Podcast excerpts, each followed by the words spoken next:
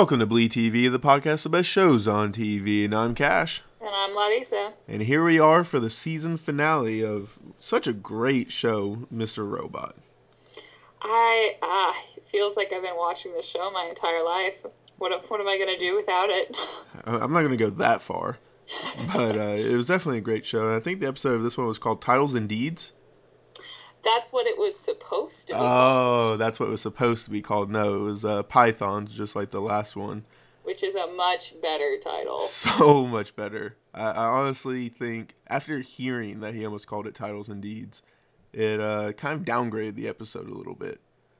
Well, I mean, give him some credit. Titles are kind of what everyone's worst at. Oh, coming from experience over there. Uh, I am an embarrassing. I am. I am embarrassing when it comes to titles. You know this. It's like I I did a show about kidnapping, and I literally called it "Caught" for like six weeks.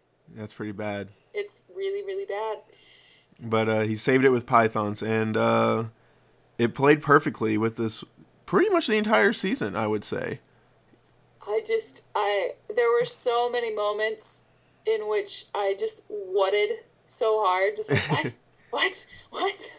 And the reason why we know it's Thousand D is because I did a lot of research for these this last uh, pod. You know, I wanted to try to bring out some different things. I listened to a lot of interviews, a couple different podcasts that he was on, and uh, even talked about how he did a little bit of Wikipediaing to I see. did a, a moderate amount of research. Yeah, just to see uh, what Pythons was and if this really was a FBI strategy, and it truly is a FBI tactic. That was uh, that was definitely one of my favorite moments. If y'all listen to the Watch podcast, uh, where they're talking about like, oh, there was a lot of information about pythons in this episode. Did you just know all that? And he was like, no, I think there's a fair bit of Wikipedia in this one. That made me laugh. A little bit on I the mean, fly. you got to be honest. Yeah. And I mean, th- there was a lot of insight, which, if you want to learn more about Sam Esmail, they had a great interview with the guy. And I, I learned a lot from just his thought process of watching the show and everything. Yeah, I think uh, Sam Esmail is definitely a man I would like to have a coffee with. He thinks about things very um, interestingly. He he really does, and I mean we can see that come throughout the show because he even says he's a bit like Elliot in his real life. Which is funny because when he was talking about that, he was talking about how Rami Malek kind of infuses the character, and he was like, and Rami's not like that at all. Like, he's this, you know, outgoing, extroverted, like, really good with people, and he goes, I'm more like Elliot than anyone. Yeah, social butterfly, which I didn't. It never really occurred to me that, uh, like, it's occurred to me that Elliot's not white, and same as Rami Malek since he, that's who he's playing.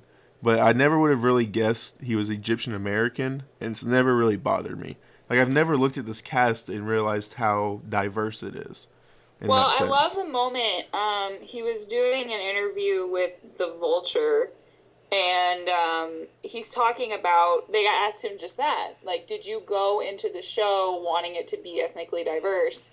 And what I really liked about it is he was like, you know, I like I like and dislike that there's this movement nowadays to have more people of color and of different backgrounds in TV. He said on the one hand, it's great to explore those characters and we should have, you know, a wider array of people that we're seeing. But on the other hand, for some people, it started to seem like homework. Like, ooh, we have to have an African American, we have to have a Native American, we have to have this kind of person. So he's mentioned that when he was writing these characters, he didn't really mention their race. He mentioned that they were just of a different race, and he kind of let the casting process and the character process flow flow organically from there. Yeah, and I think they've done a great job at being diverse without having to pinpoint it. Like you said, like making somebody a certain race just to appease us.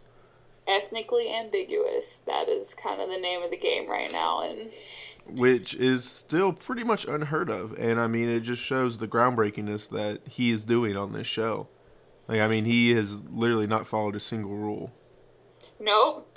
like uh, especially you were right. You know, I uh, throughout every I feel like every podcast I was like, who directed this? Because I just couldn't believe that he had directed all of them, and he has, and he kind of hinted that he was going to do the same thing for the third season, he may not write them all, is what he said, but he's pretty confident he's going to direct them all. And I'm like, it just doesn't work that way on anything else. Well, it was insane because he wasn't done with this show until like the final episode with until like two weeks before it aired, and it might have even been going on before that where he was still doing cuts and stuff, which is just crazy to me. Yeah, I mean, he mentioned that, you know, he shows each edit to the editor, the assistant editors, the producers, you know, everybody that's immediately involved with the show. And then if they don't like it, they go back in and do another one. Yeah. And I mean, we did get a lot of this information from our good friend Reg, who's been emailing us nonstop, and I could not thank him more for bringing a lot of this to us. I feel like I know him. He's like our little Mr. Robot fairy. He really is. And also, uh, I, I'm going to be jumping ahead, but towards the end credits, we see a Fry's, and that that was. Yes. And so we saw the, after other. credits when we saw the Fry's. Yes, and it was the uh, other technology store that has been like mentioned. Uh, yeah, it was a lot like Micro Center, and this one was filmed in Arizona. In case anyone was wondering, found They that. actually went to Arizona. yeah, this one was filmed at the Arizona location of Fry's, according Well, to Sam remember, Esmail. Mobley always talked about his friend in Arizona, his friend in Arizona, and that's Yeah. where they went. I can't believe they committed to actually going to a Fry's in Arizona. And, wow. appa- and apparently, each Fry's is uh, known for its like outside look, like the UFO or some have a rocket ship, or like they're kind of known for that. Yeah, the one in uh, Austin has this big, like, definitely extraterrestrial signage outside. So, yeah. Well, there you go. But okay, you know, we'll, we'll probably be bringing up a lot of these different interviews and just podcasts and stuff all throughout. But now I think we can safely dive into the episode and the So season as a whole. What? I said, and the season as a whole, since this is sadly the finale. Yes. We did get two more episodes this season than we did the first season, though. We did, but I, did we really? Because the first episode was two episodes, and the season finale was like two episodes, even though they were both one episode. Well, the first two episodes were also like an hour long each, so overall there was a lot more content. So much content, and the and a lot left on the cutting room floor, which I'm kind of excited. And I just, um, you know, speaking of the interviews, he was talking about like, oh my god, we've got like a 12 minute cold open. We can't do that. That's ridiculous. But everybody liked it, so they just do it. he, he was, he was just talking about how he was just waiting for everyone to say cut it. Yeah, I don't want to do this, but and the episode it was was when Darlene and Elliot were just sitting there smoking, having a nice conversation, and us getting to know both of these characters. My favorite part was when he said, you know, I really don't like long episodes. I start to fall asleep after 45 minutes. And I don't remember who said, it. he's like, says the guy who had the hour and nine minute opener. But and also like the thing I talked about, I don't know if I said it on the pod, but I remember saying it to you was I've never loved a show so much and fallen asleep during it as much as I have with this show.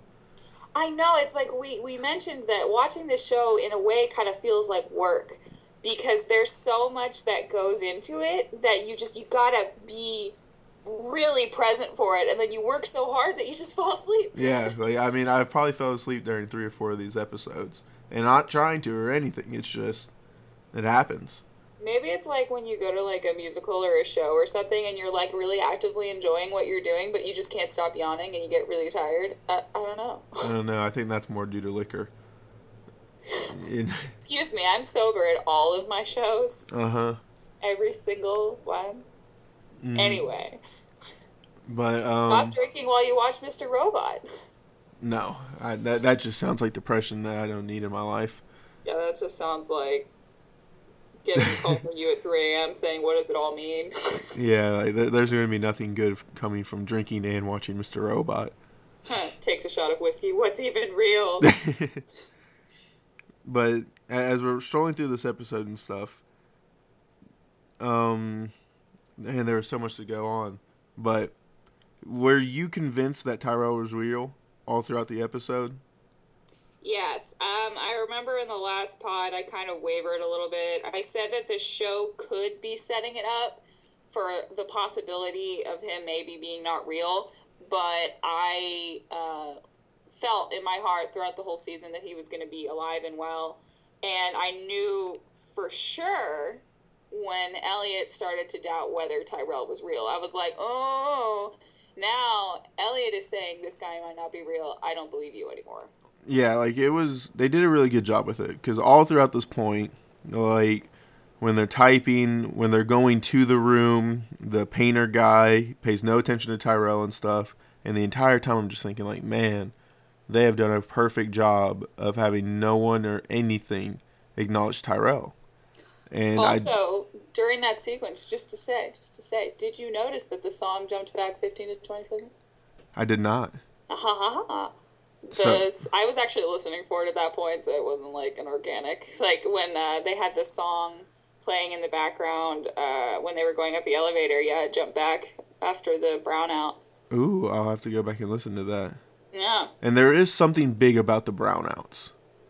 Like I mean, there's a lot of talk about alternate timelines. There's even some theories that uh, Rami Malek is like the grown-up son of Tyrell and Joanna. Like people are getting nuts. I have seen that one. I'm not gonna go anywhere near that theory.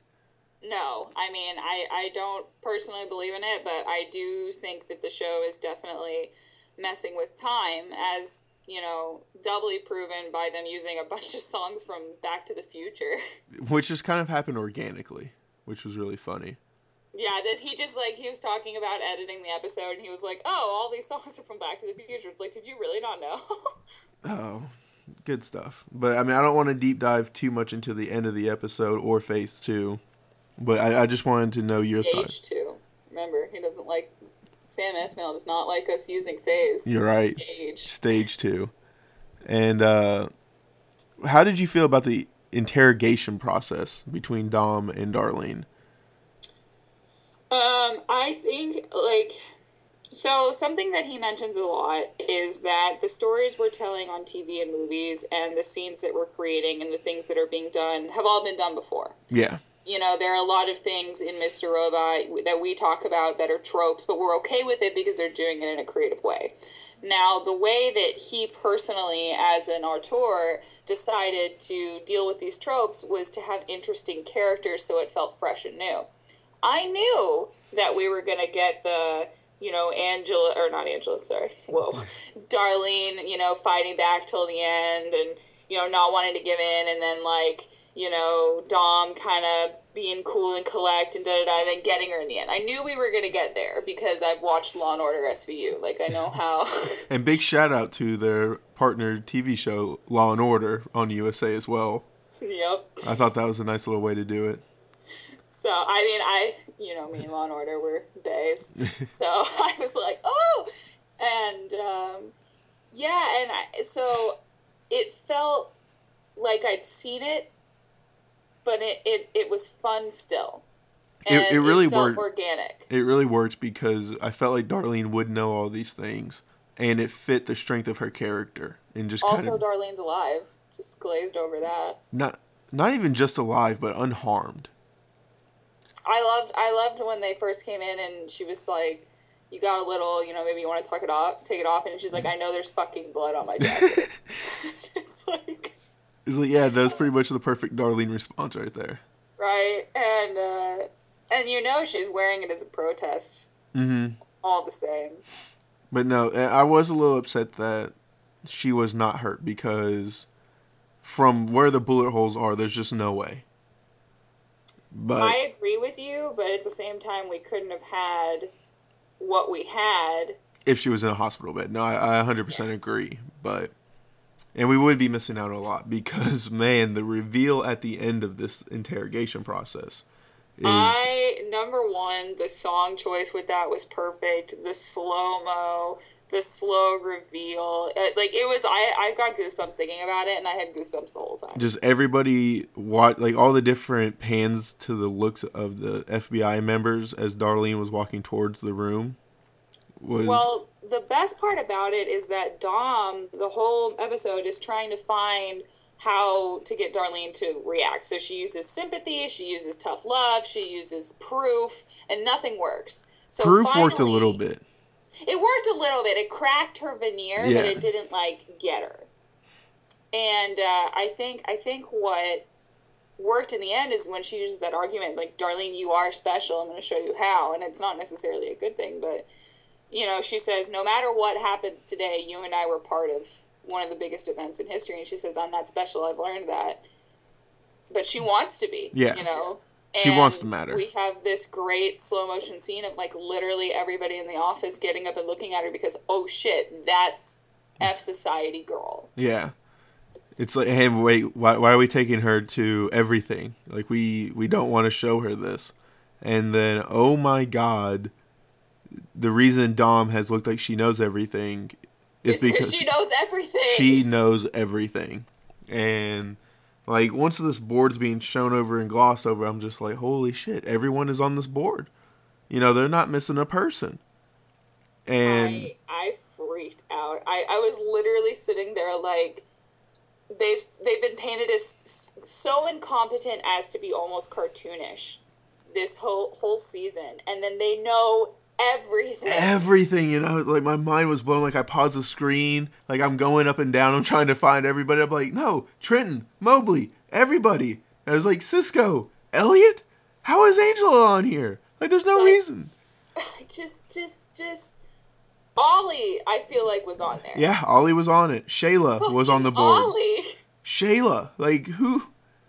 Oh my god like just everybody. Now i mean they don't have elliot they just have elliot through the connections of darlene and tyrell and then they have like shayla and a few other people off of connections off of him but they don't really know who elliot is you know they're yeah, still just like wanting that's to the only thing they don't have, which gives me a sneaking suspicion that Darlene's gonna have to take the fall for him. well they have darlene as the ringleader of f society according to the board Yeah, so if she admits to being that person, they might stop looking so closely at Elliot.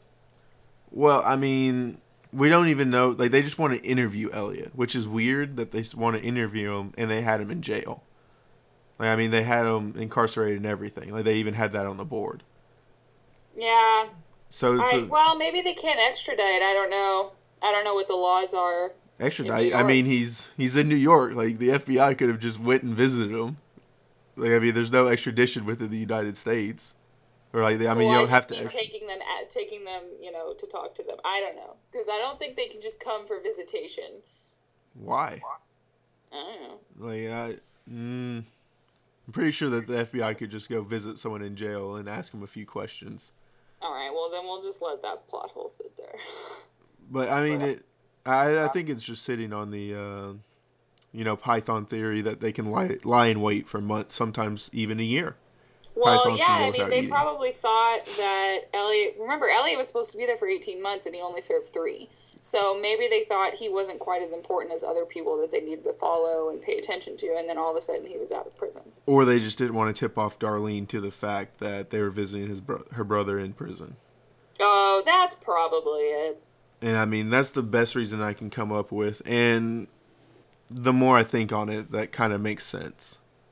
Yeah, especially since you know That all the interviews, all the times that she made connections with people were always so casual. Yeah, and I mean, uh, Dom had said, you know, if you post the picture or something, they're gonna scatter. You know, they're so terrified. This is this scatter, and we come to find out that's exactly what happened. You know, Romero was with brilliantly written was just shot by a stray bullet, freak accident, which was just like, oh my and god. Mobley and Trenton just scatter. Darlene they wants to run. They didn't have to go to a Fry's in Arizona. they didn't have to go to a Fry's in Arizona. They didn't have to become irrelevant for four or five episodes. And uh-huh. it it got Darlene really shook. You know, yeah, Romero she really well. She, you know, thought that the Dark Army was kind of coming to get her. So, like, at least for part of the season, this really kind of drove a wedge between their organizations, at least in terms of trust. oh, it completely shattered the trust within the organization and it hurt her relationship with Cisco. She didn't trust him at all. You know, and she hits him in the face with a baseball bat. She breaks his computer, and we thought she was justified. Even though he was arguably the love of her life. Eh, that's a bit of a stretch, but That's what she said. I'm only using her words. I mean, her very sarcastic words in the middle of an interrogation, but No, I believed that. Like that was the only thing I she said that I believed. Like because she said it with some chagrin, like, "Oh God, that's the love of my life." no, I believe it. I Not- believe it. not anywhere near. Uh, I'm not touching that with a 10 foot pole. I believe it. I think that she loved Cisco in her own way. Maybe in her own way, but not in a way that's the love of her life. That's what she said. This is not a That's What She Said contest, okay? Oh my God. Get that out of here. You get out of here. But, Forget about it. New York. oh my god, you're too much. I'm sorry. But I mean, we have just that brilliant scene that I, I think was really the highlight of this. Well, it was one of the strongest moments of the season. I would definitely say. I don't know if part? the FBI reveal scene, Oh my God. just I like the mean, build up and everything, and just that reveal was just so much for me. And a lot of people didn't like this episode and stuff, but that alone was enough for me to love this episode. I think it was definitely more simple in terms of a lot. Like when you look at other episodes this season and like how many arcs they explored, this one really only had two. Yeah. Well, I mean, no. it had it had it had a third. It did have an A, B, and C. You know, because we did have Joanna figuring out where all her gifts were coming from. which was amazing. Like to come back to this, you know, we after we all this time. After like, all this the last time. time we saw him. after I believe he burned the money, you know, in the season opener. But I mean, not just, the last time we saw him. and he's also on the board, by the way. But you know, this happened last season. You know, Tyrell killed his wife and everything, and then we see why he's become such a destructive path. You know, he just found out his wife was pregnant. He had just become CTO. You know, they're having this big thing in his honor. And then he realizes his wife is willing to cheat on him while she's pregnant with his child. And she gets murdered on the top of a roof. Like, Like, then, like, oh, the pregnant thing. I was like, you had to, Mr. Robot, didn't you?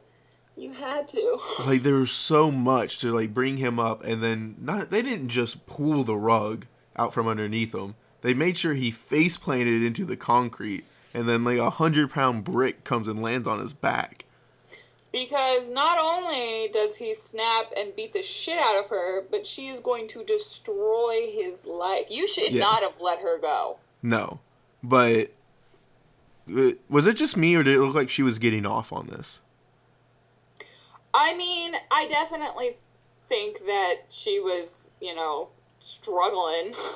i mean i think she was struggling like towards the end but at the beginning i definitely felt like she was getting off on it in a way well, I mean, she did. An- he, she, she did. Uh, the first thing she said to him when I was out of all the things you gave me, this one get, got me the most wet, and it's a Picture of of the- sonogram. so- Yeah. Oh man. And did you expect him to be the one giving the gifts? No. Because like it made so much sense. Like when the bodyguard was like, "Are you sure this is the house? He's there right now." And like thinking back, I was like, "Okay, she would know where he lives. You know, they've been to their house and everything." But yeah, I was not expecting to see this guy, and I was very happy to see that this story got wrapped up, and we came back to it. Like I mean, there was a lot of payoff in that. I mean, there was and there wasn't because it's like, where else can we go with her now? Well, Tyrell's alive, so there's a lot of places we could still go. Yeah, I guess. But I mean, it's like we had all this mystery and intrigue built up, and then it's just like, oh, nope, it's over. I guess they had to tie up one thing this season. I mean, I don't think that her story's far. I thought it was over, you know, earlier in the season, but that's because I thought Tyrell was dead and I thought we were done with her. But now I think Tyrell's going to come back into the picture. Her little boy toy is going to get the shaft hard. Like he's going to throw Scott underneath the bus, and then he's going to get ran over from that same bus. Well, I mean, she's just used him until, she, like, as she's needed him, and she needs him to help her out with, you know, this whole framing him thing. And it's so sad because he's, like, so upset. And he's got all the bravado of, like, you know, I'll kill him, I'll kill him, you just tell me where she is. And she goes, You really want to punish him? And, then then, like a he's like, freaking "Oh, I don't-" python, like Huh? a it said in like a python, she comes out with this plan that she's been waiting to use for months. So everybody's a Python. Oh, Sam Esmail with the planning title. That was terrible. You know, it's true. Okay. You can't say it's not true. It is Stage definitely two is a Python. The FBI is a Python. Joanna's a Python. She's been a Python from the beginning. Like, But I mean, no, it really just dawned on me that she had just kind of been laying in wait to use that plan, and then she just finally got the reason to use it. You know, I mean, I'm sure that that's what they were using, but I have no idea. I mean, I I don't know if she like I think she was kind of waiting and maybe waiting like got to know that guy so that she could cover Tyrell later. Mm, But then everything else went down and she used it now because it kind of seemed like she would get involved with that guy just to frame uh, Scott. the CTO. Yeah. but I don't and, and and which is a good reveal, but it also seemed so like spur of the moment. Like I'm now deciding to use this. I don't think I think she did it because he beat her up. Yeah. Well, And- she was waiting for a reason to use it because she knew she wanted to frame him the entire time. I mean, I, I feel like that is true. She wanted revenge for whenever he got revenge, and so now she had the reason. I wouldn't be surprised if that were true. I just think it needs a little more confirmation. I'm okay with that. I'm okay with it needing a little bit more confirmation. Yeah. And so, I mean, we have Dom, we have the FBI, and so how are you feeling about Angela? Hmm. I am so interested in what, just what? Like, I, I- she's gone through such a crazy character arc already, and I think she's already going through another. Like, I didn't see her pause at the end. She just spoke her mind because she's all confident and with White Rose and doing something. I'm very interested to see what White Rose told her in that room and everything. Like, That's like 100% the thing I need to know most right now. how did Angela become so convinced so quickly? Or is it necessarily so quickly because we were not necessarily told the time frame? So, I mean, I guess before we get back to Angela, we can jump to the end and talk about the final scene, which was very Fight Club. Like, I'm not going to say it was 100% Fight Club, but we're looking off into a building that's supposed to be getting blown up and someone split personality who we think is a split personality is holding a gun and someone gets shot well, and then the lights go out at Yeah. the end. So you think like it's happening. But I to quickly interject, I still think that White Rose is hacking time and told Angela she could save their parents. So i don't believe there's any way he's hacking time that's my theory. so what is your theory in full Um, I think that they are figuring out ways to go back in time or at least split timelines. And I think that they that White Rose's vision was to create a world in which time can be controlled. I think you are going just a little too sci-fi i think you're going a little too sci-fi for the show I mean, I think so too, and that's why it's just a theory. But i mean that is kind of where my brain's going. We're gonna be in like season five, and I'm gonna be like, "Ha!" on 0 to 100 how much are you putting on this theory Uh, like forty percent. really Yeah. that's pretty high I, I just, I maybe not necessarily on the parents thing, but I definitely think that White Rose is trying to find a way to control time. I mean, I can see control time, but going back in time and stuff, that's a little much. I mean, isn't that why everybody tries to control time? And what songs were they playing from? Back to the Future. What do they do? Go back in time. Just saying. Yeah, but that's still way too sci-fi. Like I mean, this I- show is I anchored. I would say yes, but you know, I've seen shows jump further before. This show's really based on reality. Like they have an on-staff psychologist to make sure that Elliot's psychological disorder is as accurate as humanly possible. which I greatly respect, but you know, you, it is still a feasible way that the show could go. Not seeing it. Not seeing it at all. It's okay, we can agree to disagree. Okay. We have happily agree to disagree here. And but you know, like I said, it was very fight clubbish. And we're getting to the part two where like you said, Elliot or we realized that Tyrell was real. Because Elliot's just a little too confident. You know, like he's taking back reality. He's like, no no no no. I'm taking control of this. He's not real. I can do what I want. Yeah, because like it's after he finds out what stage two is, which is getting rid of all the paper backups, which I thought might be a pers- a possibility, but I didn't say it. I need to say what I'm thinking, which is why I said my my theory earlier. It might even be wrong, but at least I said it. There we go. You're gonna be able to get credit and rub it in people's noses if it happens. Just yours. That's the only one that matters. That's the only one that matters. Okay, but Um, but yeah, so you know he has this um, sort of realizing that this is wrong. well, I mean, it goes back to when Mr. Robot just wanted to blow up the backup records earlier.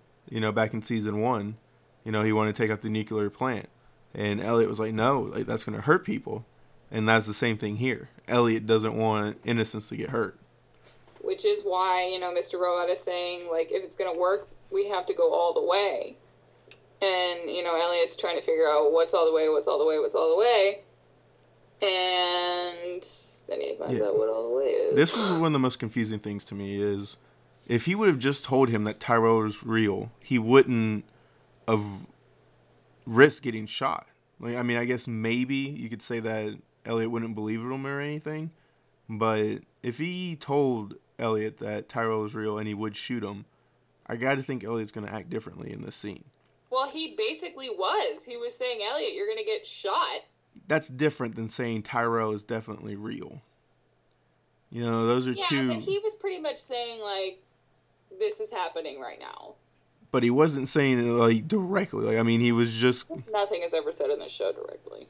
But and I mean, I'm saying I don't understand why Mr. Robot was not being directly because he's linked to Elliot. Like if Elliot dies, Mr. Robot dies. Well, because you know there was that moment where he said like, "I'm sorry, kiddo, I didn't want to have to do this, but like this is all the way because nothing can stop us, not even us," which was a cool line. Yeah, which still doesn't tell me. So does he think that if they are around, there's just no way they're going to be able to get stage two off? Yeah, I think he just thinks that the human part of Elliot or the moral part that you know we've seen when he tries to take down these guys like a vigilante hacker is just always going to get in the way of completing their process. So he, so Mr. Robot feels he has to completely take Elliot out of the equation for stage two to go off. Yes, which I also think is true because you know we're talking when when uh, Sam Esmail was talking about these seasons in terms of stages. He said like the first season was Elliot coming to terms with like what was real and what wasn't.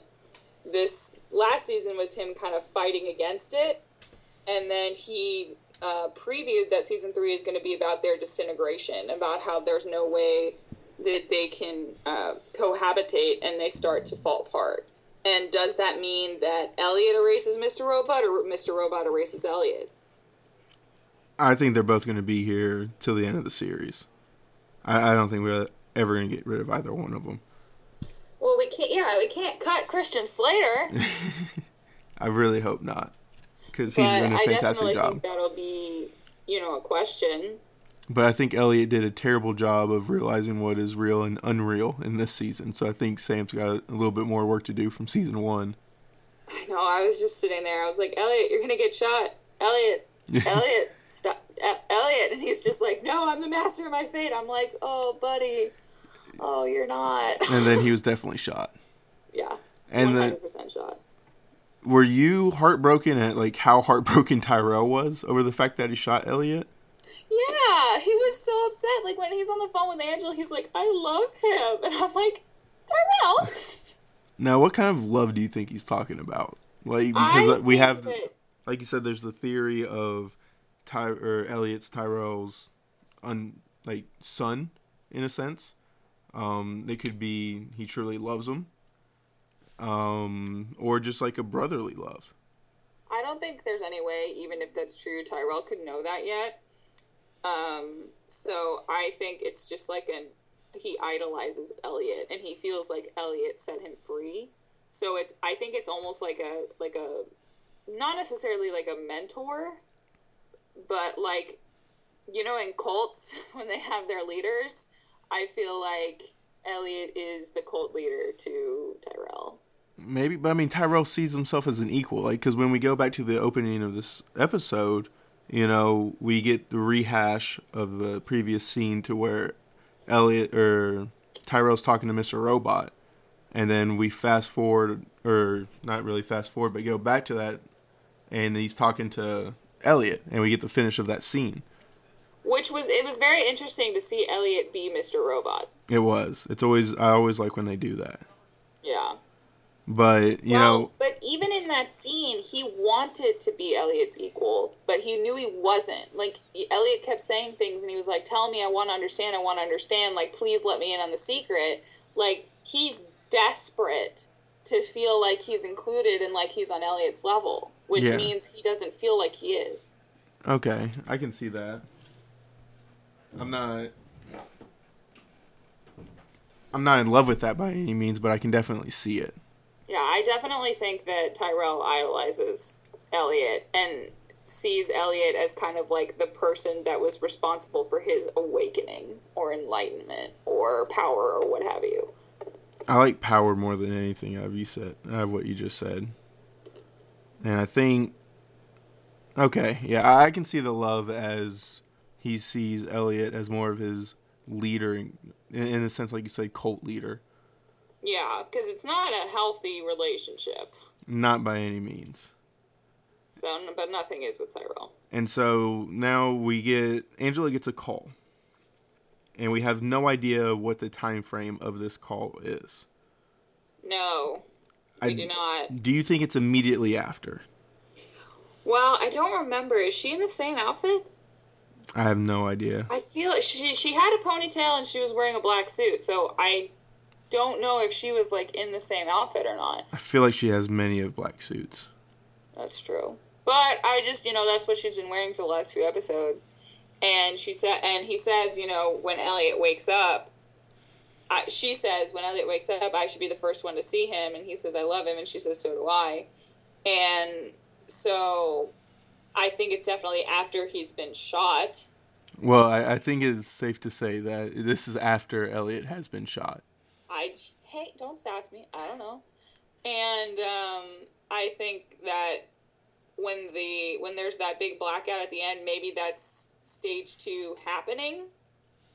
But you know, as confirmed by Sam Esmail, it has not yet happened chronologically in the show. I don't think the blackout necessarily has anything to do with stage two. Just because it this is a just a standing building. I don't think it has anything to do with the power grid. So I guess this portion of stage two I don't think it has anything to do with. Well, I don't know. Maybe the Dark Army is keeping up their side of it because clearly they're the, ones causing all the blackouts. Yeah. And I don't that's what I'm saying, like I don't think it necessarily has to do with this part of stage two, as in getting rid of the physical dark documents. Yeah. because they're just kind of setting charges or they're not setting charges they're making everything into charges which is a pretty sinister thing that they're doing just overloading the batteries and imploding it from within with what's already there holy cow but i mean i think this is definitely about a week later just because of the strength that angela's gained because she Yeah. seems like a 100% completely different person and fully in control. And I don't think that that just happens immediately after White Rose tells her his or her plan. That she already did. She already seemed very different. She did already So- seem different, which is what's leading me to think that it is such a. I know I'm saying like a week, like it's a long time away, but think of how much can happen in a week, especially on this show. Uh, a whole bunch. Yeah, I just I I think that she's definitely maybe also been offered the sense of stability and power from White Rose that she was seeking in her life and at E Corp, and so she feels calmer. yeah. So I mean, are how? What's your time frame? Are you thinking? Well, if I, I honestly I I'm not 100% sure, but I feel like she was in the same outfit, so I feel like it's that night. Oh, so you think this? She's getting the call me- directly after Tyrell shot him. Well, not directly after after they've like moved him to a location and like made sure he's like going to be okay and stuff. But so like a couple hours. Yeah. Okay. No, I I think it's later than that, just because, as we were previously saying, the whole point to shoot Elliot was to completely prevent him from taking part in stage two. Yeah. and so I just don't see the like if we shot him and stage two isn't in the process of happening or just essentially happening, what was the point of shooting him? Like you're just making it very difficult on yourself as a writer. You know, Yeah. but I mean that's just that's to me. I mean that's how I'm feeling. I'm seeing it. Well, I mean that's I guess we'll have to wait We're definitely gonna have to wait. Until 2017. Then we have the after scene, which you didn't, or the after the credit scene, which you didn't know about, and I had, and I was able to tell you. And Oh so- my god. Once again, podcast fam, I can confirm USA's playback is total freaking garbage. I'm trying to watch a two minute clip of this after the credits scene, and it would buffer forever, start for two seconds, and then jump to the next video and like not even play it. I'm like, what are we doing here? Was it not on YouTube by that point? It was, but at that point, I was like, I just really want to know if they suck as bad, and they do, and they suck worse. So did you watch the entire thing on the USA playback, or did you YouTube it? No, I, I gave up. I tried three times and it did the same thing three times in a row, and it and I was so mad that um I, I went to like a freaking People magazine and they had like a like a, a embedded video, and I was like that this ah. Nice. And so we get Trenton and Mobley at the Fry's location. Beautiful. She does not have her hijab on. That She does not. To me, And they're sitting there drinking big gulps, and Mobley's trying to switch drinks halfway through. And I was like, "Are you dating? Like, what what's going on here?" I mean, I switch drinks with my best friends if you like the other flavor more. I think it's just showing that he's trying to be more normal, and she's definitely trying to get back into things because she's talking about how she knows a way to reverse everything. Yeah. So is she trying to bring back all of E Corp's records and stuff, and bring all the debt back? Yeah, that's that's definitely what I think she was saying. Okay, that's what I thought she was saying, but I wasn't sure, which made me really nervous because one of my personal favorite characters, and I feel like a podcast favorite character, Leon. Leon is back, Joey badass, who Yeah. coincidentally wanted to be an actor before anything else. which is so it's so funny, and I just I love that.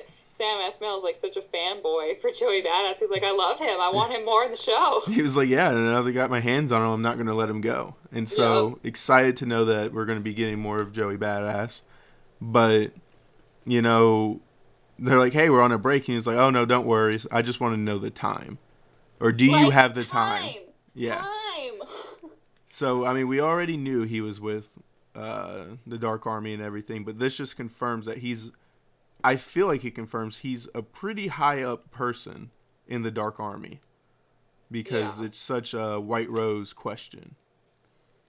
They're just they're hacking time. It's happening.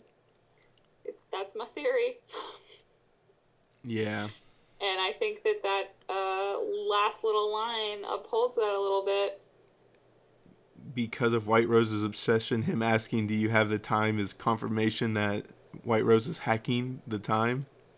No, I just think that's in keeping with that theme and theory. It's just in keeping with the theory or the fact that White Rose is obsessed with time that he goes on about every scene. All right, whatever. All right. But Whatever you want to believe. and the curious thing was also on the FBI board they don't have White Rose's female alter ego. You know, I mean there wasn't even like I, I know Dom was smart enough to know that he doesn't have a sister or anything. But she didn't put anything like that on the board beside him. That's true. Maybe I don't know. Maybe she thought it was personal. I don't. I don't know. No, she made a Maybe Dark Army has their own board. No, because I mean they're part of the board. Like I mean, you can see them. But I mean that was just an interesting thing that I noticed. And so, how would you grade the season as a whole? Um,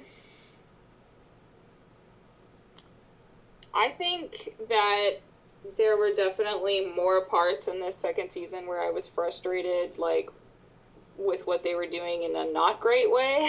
Yeah. Um, and I definitely think that there were some episodes that were sort of boring, but you know, it, it, it's the kind of thing where they were talking about um, on. Well, do you think it all- that the worst that Sam Esmail does is still better than the best of so many others? Do you think it all paid off at the end of the season? I think that we still have a lot of questions. Like we do with any season ender, like Walking yeah, Dead. especially with this this show. And so, I, I think to me personally, for the full season and everything, it definitely paid off everything. It answered most of the questions I had this season. Now, it did give me a lot more questions that I have going into next season and going on, but that just has me more excited for next year. I mean, it yeah, it definitely it answered like this is stage two. It answered, um, you know, this is where Joanna's been getting the calls from. Is Tyrell alive? Like all the stuff that you and I were like wanting to know the most. Um, and there was no, someone's at the door. It did not end with a door, it ended with a phone call. if it had ended with a knock on Angela's door and she's like, "God, I gotta go," and then we had seen the black ad and it ended, I would have been so mad. you would have heard me screaming from Austin. which would have definitely been entertaining. But I mean, I think we've pretty much checked up on everything that we wanted to. And can you think of anything else? No, I mean it's bring it on, bring on the the next season. Well, please, guys, uh, let us know if you have anything. What's your thoughts on this uh, controlling time theory? And, uh, if you have any other theories that we might have missed, we would love to hear them. You know, we can't really get enough of the show, and it's going to be sad that it's going to be probably about another year until we get back into it. But until Y'all then, might not be hearing from me either. No. I don't know why not, but Because the only thing I do with you is over. We're gonna have to find another show. that I mean, very easily can do. But until next time, feel free to reach us on Facebook, Gmail, or Twitter at Bleed TV Podcast. Email is bleedtvpodcast at gmail.com. And uh, until next time, I'm Cash. and I'm Larissa.